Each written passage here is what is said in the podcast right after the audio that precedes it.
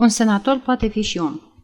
Luminile unui foc vesel se reflectau pe covorul și pe tapetul unui frumos salon și strălucea pe luciul unui ceainic minunat și pe ceștile lui. Domnul Bird, senatorul, își scotea cizmele și se pregătea să-și pună o pereche de papuci noi, pe care soția sa tocmai îi cumpărase în timpul sesiunii senatului. Doamna Bird, icoană vie a fericirii, supraveghea pregătirea mesei, certând din când în când câțiva copii neastâmpărați care se dădeau la tot felul de năzbâtii care fac necazul mamelor de când e lume. Tom, lasă tranța ușii. Așa. Vezi? Mary, Mary, nu mai trage pisica de coadă. Bietul animal. Gin, nu te urca pe masă. N-auzi când îți spun? Apoi, în sfârșit, găsind timpul să vorbească și soțului. Nu știți, scumpul meu, ce plăcere pentru noi că ești aici astă seară. Da, da, zise acesta. M-am gândit că aș putea veni astă seară acasă ca să mai gust din bucuriile căminului. Sunt grozav de obosit. Îmi crapă capul. Doamna Bird îl întrebă dacă nu vrea un medicament, dar el ceru o ceașcă de ceai cald și ceva de mâncare. Asta e tot ce-mi trebuie. Plicticoasă treabă și legislatura. Senatorul suruse complăcându-se la ideea că se sacrifică pentru țară. Eh, spuse ea, după ce prepară totul, ce a mai fost pe la senat? Era cu totul neobișnuit să o vezi pe încântătoarea doamnă Bird preocupându-se de afacerile senatului. În general, ea gândea și pe bună dreptate că are destule pe cap ca să o mai intereseze altele. Domnul Bird făcu deci ochii mari și spuse S-a votat, dragă, o lege care interzice să mai dăm ajutor sclavilor fugiți din Kentucky – Turbații ăștia de aboliționiști au făcut atâta scandal încât frații noștri din Kentucky sunt foarte nemulțumiți și a trebuit să facem și noi ceva ca să-i mai potolim. Și ce spune legea asta? Nu cumva ne oprește să dăm adăpost pentru o noapte vreunei biete ființe? Oprește? Ne oprește să-i dăm în masă câteva țoale și să o trimitem să-și caute de drum? Ei, dragă, păi tot ce spui tu este că îi ajuți, vezi bine – Doamna Bird era o femeie mică, timidă și emotivă, cu ochi albaștri, cu tenul ca piersica și cea mai dulce voce din lume. Cât despre curaj, o culcă de talie obișnuită o punea pe fugă la prima cârlială. Bărbatul și copiii erau tot universul ei. Îi guverna mai mult cu blândețea și cu perseverența decât cu rațiunea și cu autoritatea. Un singur lucru putea să o scoată din fire. Tot ceea ce părea să fie cruzime o arunca într-o furie cu atât mai alarmantă cu cât făcea un contrast inexplicabil cu dulceața obișnuită a caracterului ei.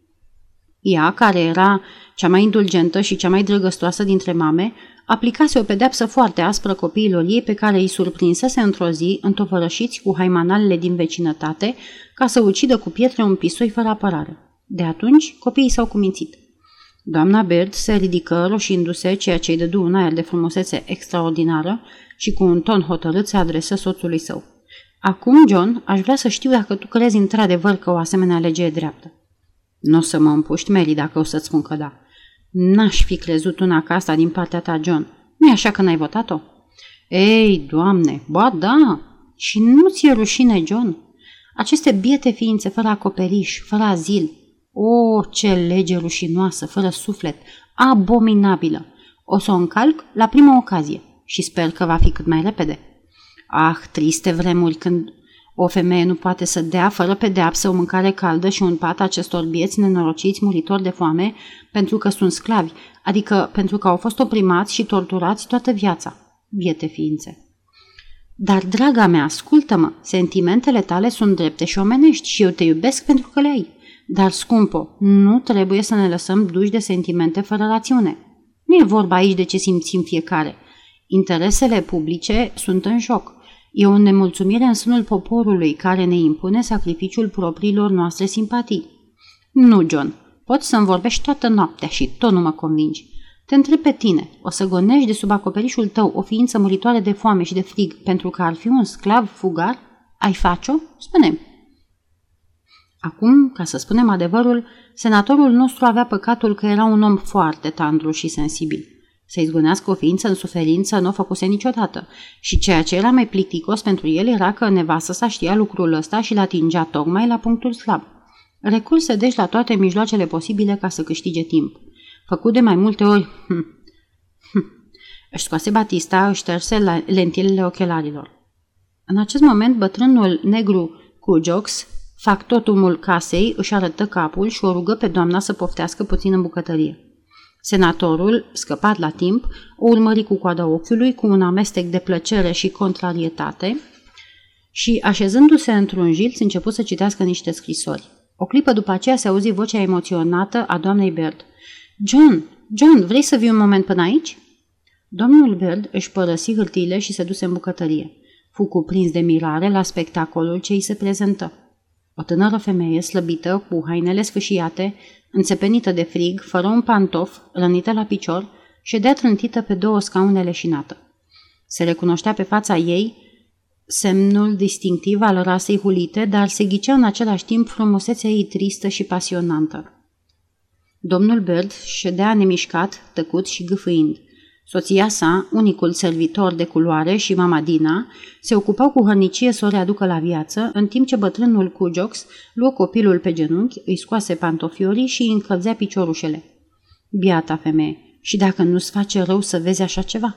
spuse bătrâna Dina cu un aer compătimitor. Cred că din cauza căldurii a venit rău. Era destul de bine când a intrat. Mi-a cerut să se încălzească o clipă.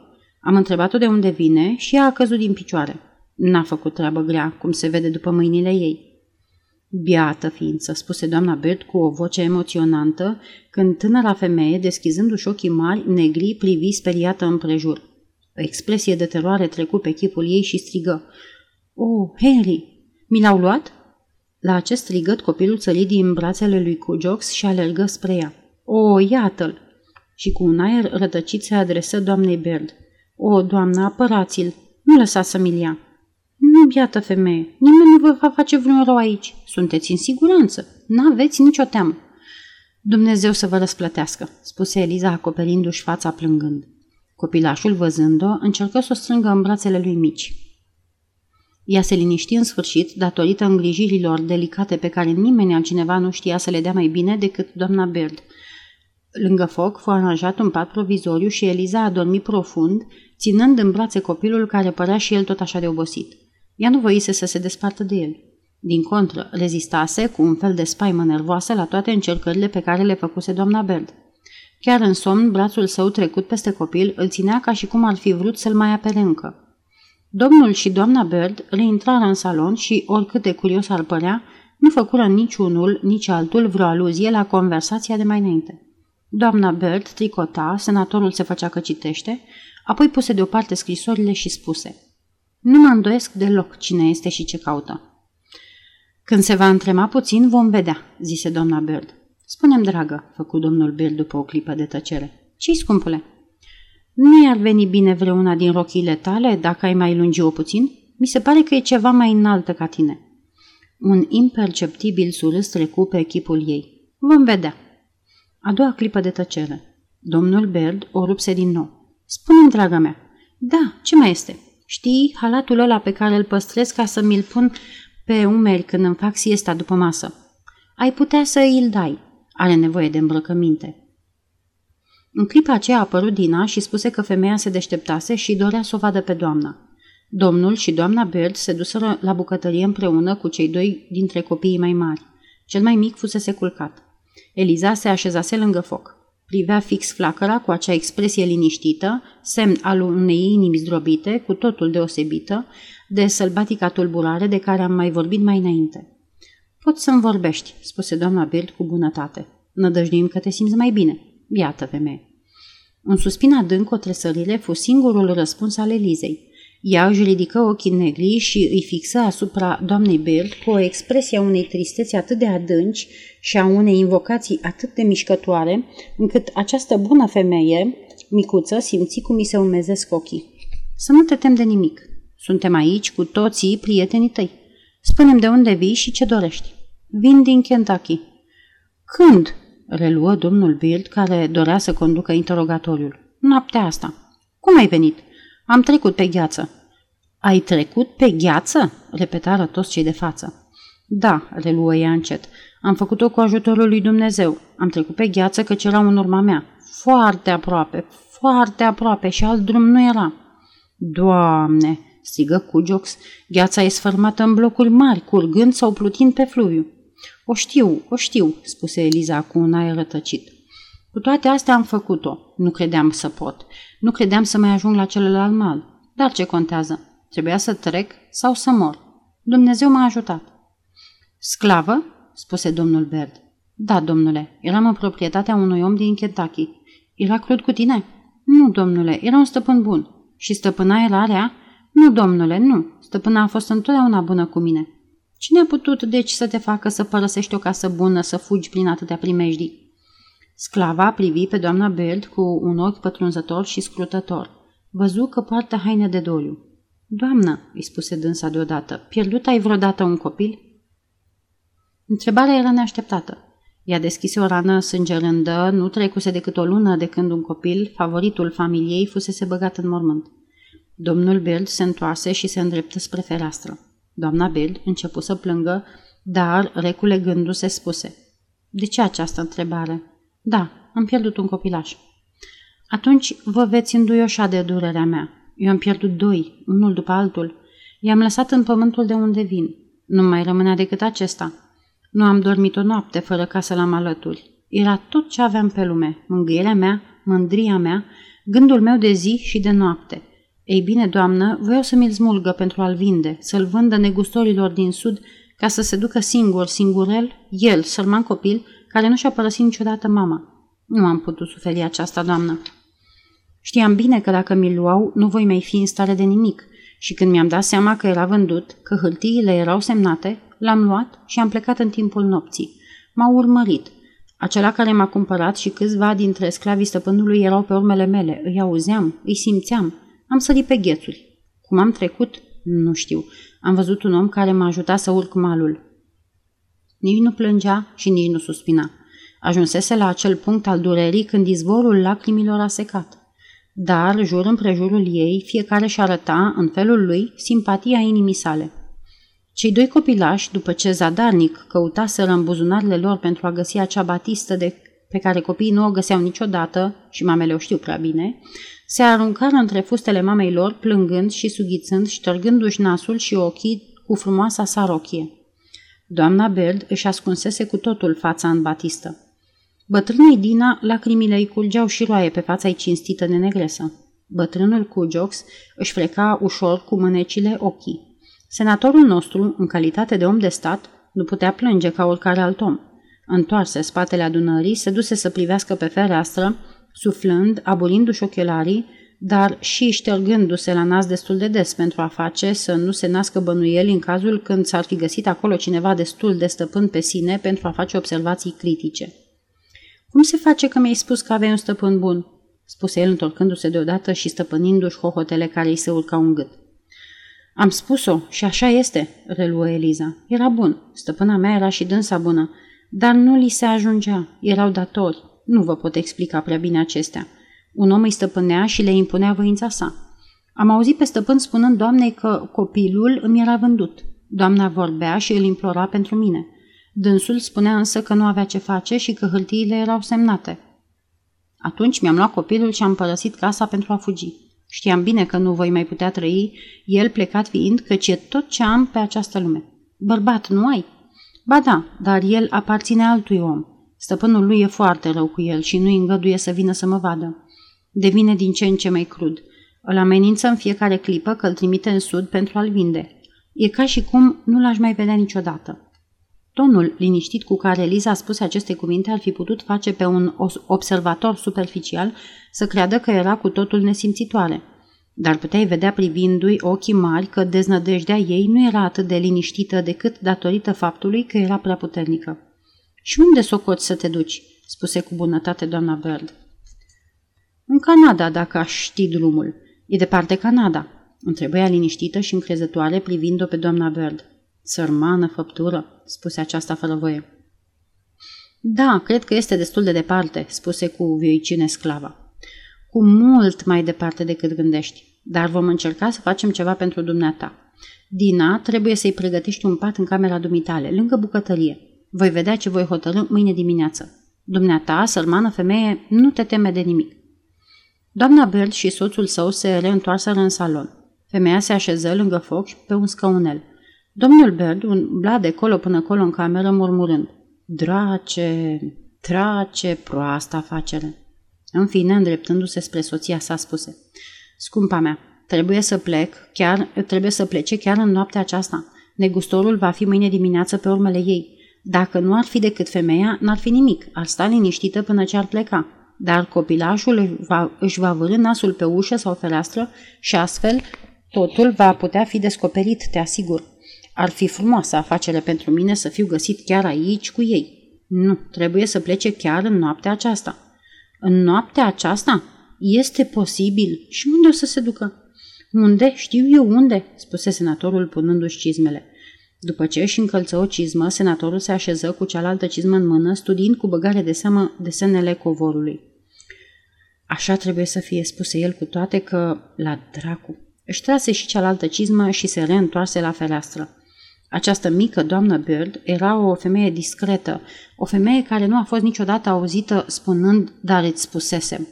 În împrejurarea de față, cu toate că se temea de întorsătura pe care putea să o ia meditația soțului său, se abținu foarte prudentă să-l întrerupă, se așeză în tăcere, preparându-se să audă hotărârea legitimului său, domn stăpân, când va binevoi să-i o spună. Da, trebuie să-i duc. Cu Jox este un foarte bun vizitiu, dar noaptea este întunecoasă și râul trebuie trecut de două ori prin vad. Al doilea vad e primejdios când nu-l cunoști ca mine. L-am trecut de sute de ori călare și știu bine unde trebuie să întorci. Altfel, vezi, nu e alt mijloc. Cu Jox va înhăma caii pe tăcute către miezul nopții și îl voi lua cu mine pentru a ascunde oarecum lucrurile. Cu Jox mă va duce la cârciuma apropiată pentru a lua diligența lui Columbus, care trece pe acolo în trei sau patru ore. Lumea va gândi că nu am luat răsura decât pentru acest lucru. Am afaceri de care mă voi ocupa mâine dimineață. Nu știu pe urmă cum am să o scol la capăt după tot ce am spus și făcut în chestia sclavilor. Dar ce importă? Du-te, John, inima ți e mai bună decât capul, spuse doamna Bird, punându-și mica mână albă pe aceea soțului său. Te-aș fi iubit eu oare dacă nu te cunoștea mai bine decât te cunoști tu însuți? Și micuța femeie păru atât de frumoasă, ochii atât de strălucitori de lacrimi, încât senatorul gândi că de bună seamă a fost un om îndemânatic pentru a fi putut inspira soției sale o admirație atât de pasionată. Cel mai bun lucru ce avea de făcut era să se ducă să vadă dacă se pregătea trăsura. Cu toate acestea se opri în ușă și, făcând câțiva pași în cameră, spuse cu oarecare sfială. Mary, nu știu ce ai gândit, dar e un sertar plin de lucruri. De ale bietului nostru Henry. Se întoarse deodată pe călcâie și închise ușa după el. Femeia deschise ușa unei mici odăi de culcare alăturată, puse un sfeșnic pe scrin și, scoțând o cheie dintr-o ascunzătoare, o vârâ gânditoare în broasca unui sertar. Apoi se opri. Cei doi copii care o urmaseră pas cu pas se opriră și ei aruncându-i privire expresive în tăcerea lor. O mamă care citește aceste rânduri spune Nu ai avut niciodată în casa ta vreun sertar, vreo cămăruță pe care le-ai deschide cum redeschizi un mic mormânt? Fericită mamă, dacă răspunzi nu. Doamna Bird descuie încet sertarul. Se găseau acolo rochițe de toate formele și modelele, colecții de șorțuri și maldăre de ciorăpei. Se găseau chiar și pantofiori. Fusese răportați, erau cu tocurile tocite. Vârful acestor pantofi străbăteau prin hârtia care îi văluia. Se găseau și jucării obișnuite, calul, căruța, mingea, sfârleaza, mici, dragi amintiri, adunate cu multe lacrimi și inimă sfârmată. Se așeză lângă acest sertar cu capul în mâini și plânse. Lacrimile curgeau printre degete și picurau un sertar. Ridicându-și deodată capul, cu o grabă nervoasă, alese printre acele lucruri pe cele mai bune și făcu un pachet.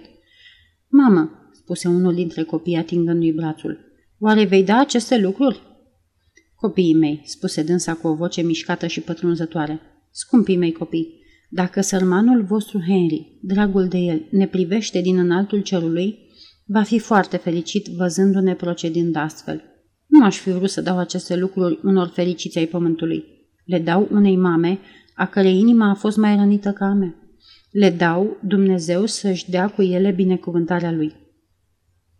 Sunt în această lume suflete alese, ale căror dureri se transformă în bucurii pentru alții, ale căror speranțe pământești vârâte în lacrimi, cu lacrimi în mormânt sunt sămânța din care răsare floarea care vindecă, balsamul care mângâie, nenorocirea și durerea.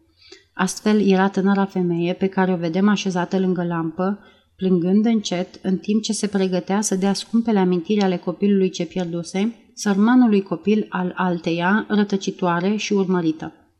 După o clipă, doamna Bird deschise un dulap cu rochii și scoțând una sau două rochițe simple, dar de bună calitate și așezându-se la măsuța de lucru, cu acul, foarfecile și degetarul în mână, începu să le lungească. Lucră până ce bătrâna pendulă, așezată într-un colț al odăii, bătu cele 12 bătăi ale miezului nopții. Auzi atunci uruitul surd al roților oprindu-se la scară.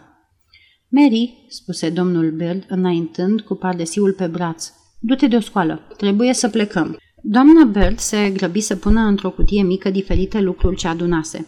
Închise cutia și îl rugă pe soț să o ducă la trăsură. Fugi să scoale pe străină. Înfășurată într-un șal și cu un palton, pe cap cu o pălărie a binefăcătoarei sale, Eliza apăru în ușă cu copilul în brațe. Urcă-te, urcă-te, spuse doamna Bird. Doamna Bird o împinse în trăsură. Se aplecă pe ușă și întinse mâna.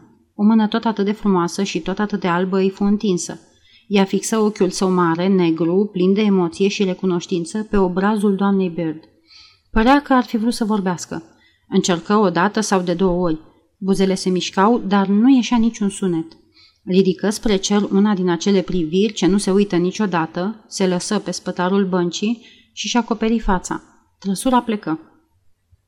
Ce stranie situație pentru senatorul patriot, care toată săptămâna a luptat pentru a face să se voteze rezoluțiile cele mai strajnice împotriva sclavilor fugiți, împotriva celor care îi primesc și a celor care îi ajută. Legislatorul nostru nu a fost întrecut de niciunul din confrații săi din Washington în acest gen de elocvență care a dus atât de sus gloria senatorilor noștri. Cu ce mândrie se așezase el cu amândouă mâinile în buzunare, batjocorind slăbiciunea sentimentală a celora care pun buna stare câtorva ticăloși fugiți mai presus de marile interese ale statului. Pe această chestie era îndrăzneț ca un leu. Era cu totul convins și făcuse să treacă convingerea lui în sufletele adunării. Dar în acea clipă el nu cunoștea decât fugiți, decât literele care compun acest cuvânt sau cel mult caricatura găsită într-un jurnal a unui om ce merge în bastonul și cu bocceaua lui. Dar magia atotputernică a unei nenorociri, a unei femei palide și tremurânde, chemarea disperată a unei agonii fără scăpare, iată o încercare prin care nu trecuse niciodată.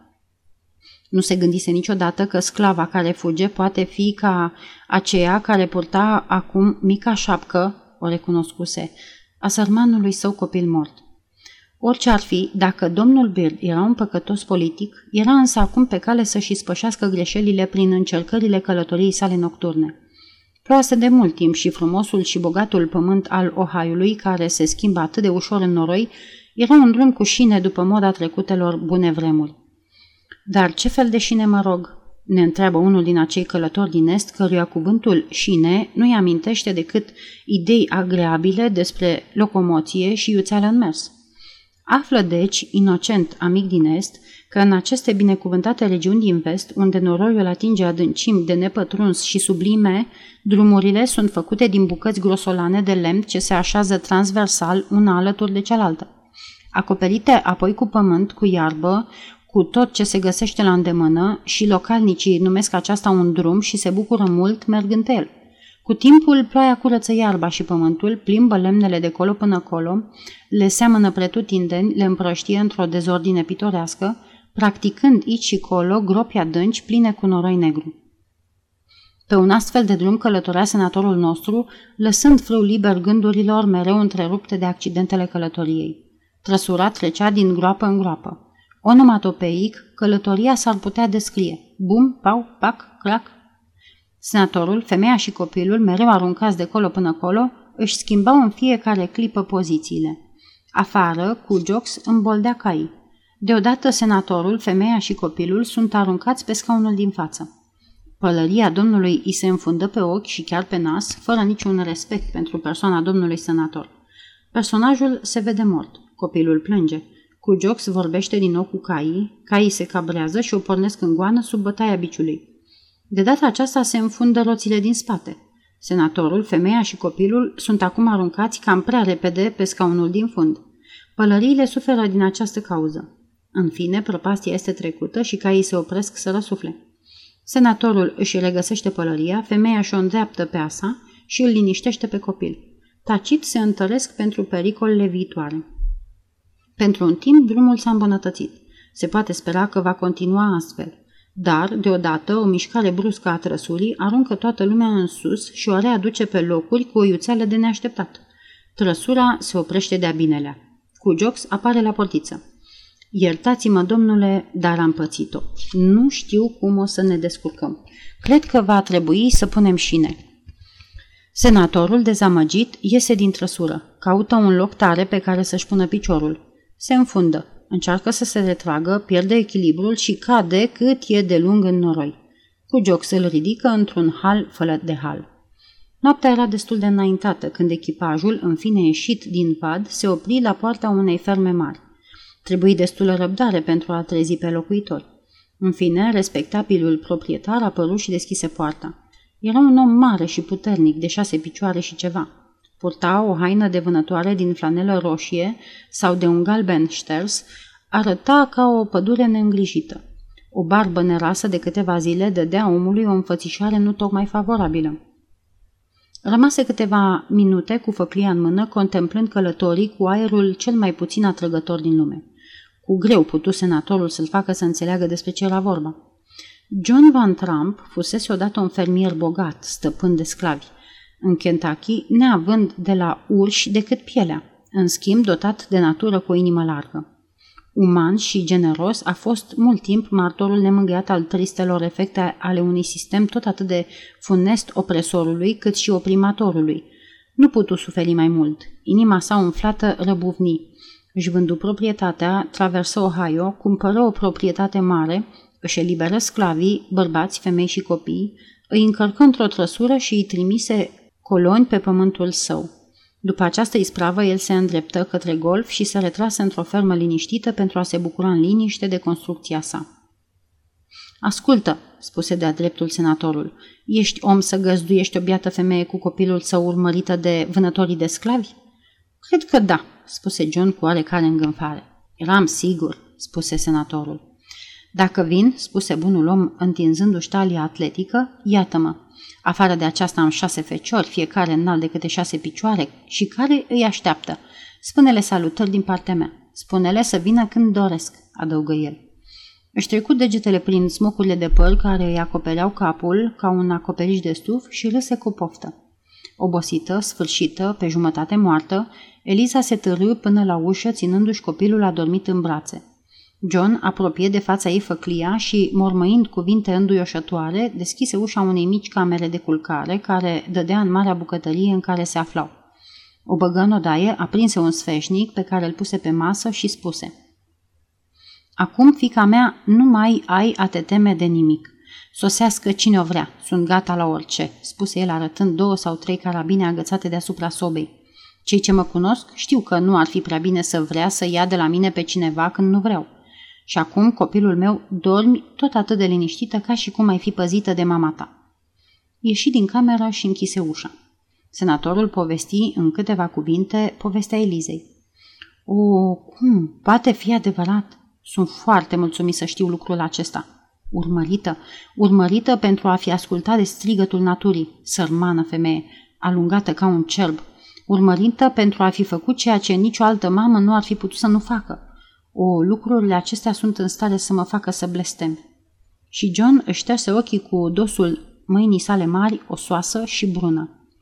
Ei bine, domnule, îți mulțumesc că de ani de zile nu m-am mai dus la biserică, pentru că preoții spuneau din Amvon că Biblia îngăduie sclavia. Nu puteam să le răspund la aceasta. De aceea am părăsit biserica până ce am găsit un preot care să fie împotriva sclaviei. Acum mă reîntorc. Vorbind, John scoase dopul unei sticle de cidru spumos, oferind un pahar musafirilor săi. Mii de mulțumiri, scump prieten, dar trebuie să plec pentru a prinde chiar în noaptea aceasta diligența lui Columbus. Dacă așa stau lucrurile, o să vă învărășesc pentru a vă arăta un drum lateral, mai bun decât acela pe care ați venit. Drumul acesta este într-adevăr foarte rău. John se îmbrăcă și, cu un felinar în mână, își conduse musafirul pe un drum ce trecea pe lângă locuința sa. Senatorul, plecând, îi puse în mână o hârtie de 10 dolari. Pentru dânsa, spuse el laconic. Bine, răspunse tot astfel John. Își strânseră mâna și se despărțiră.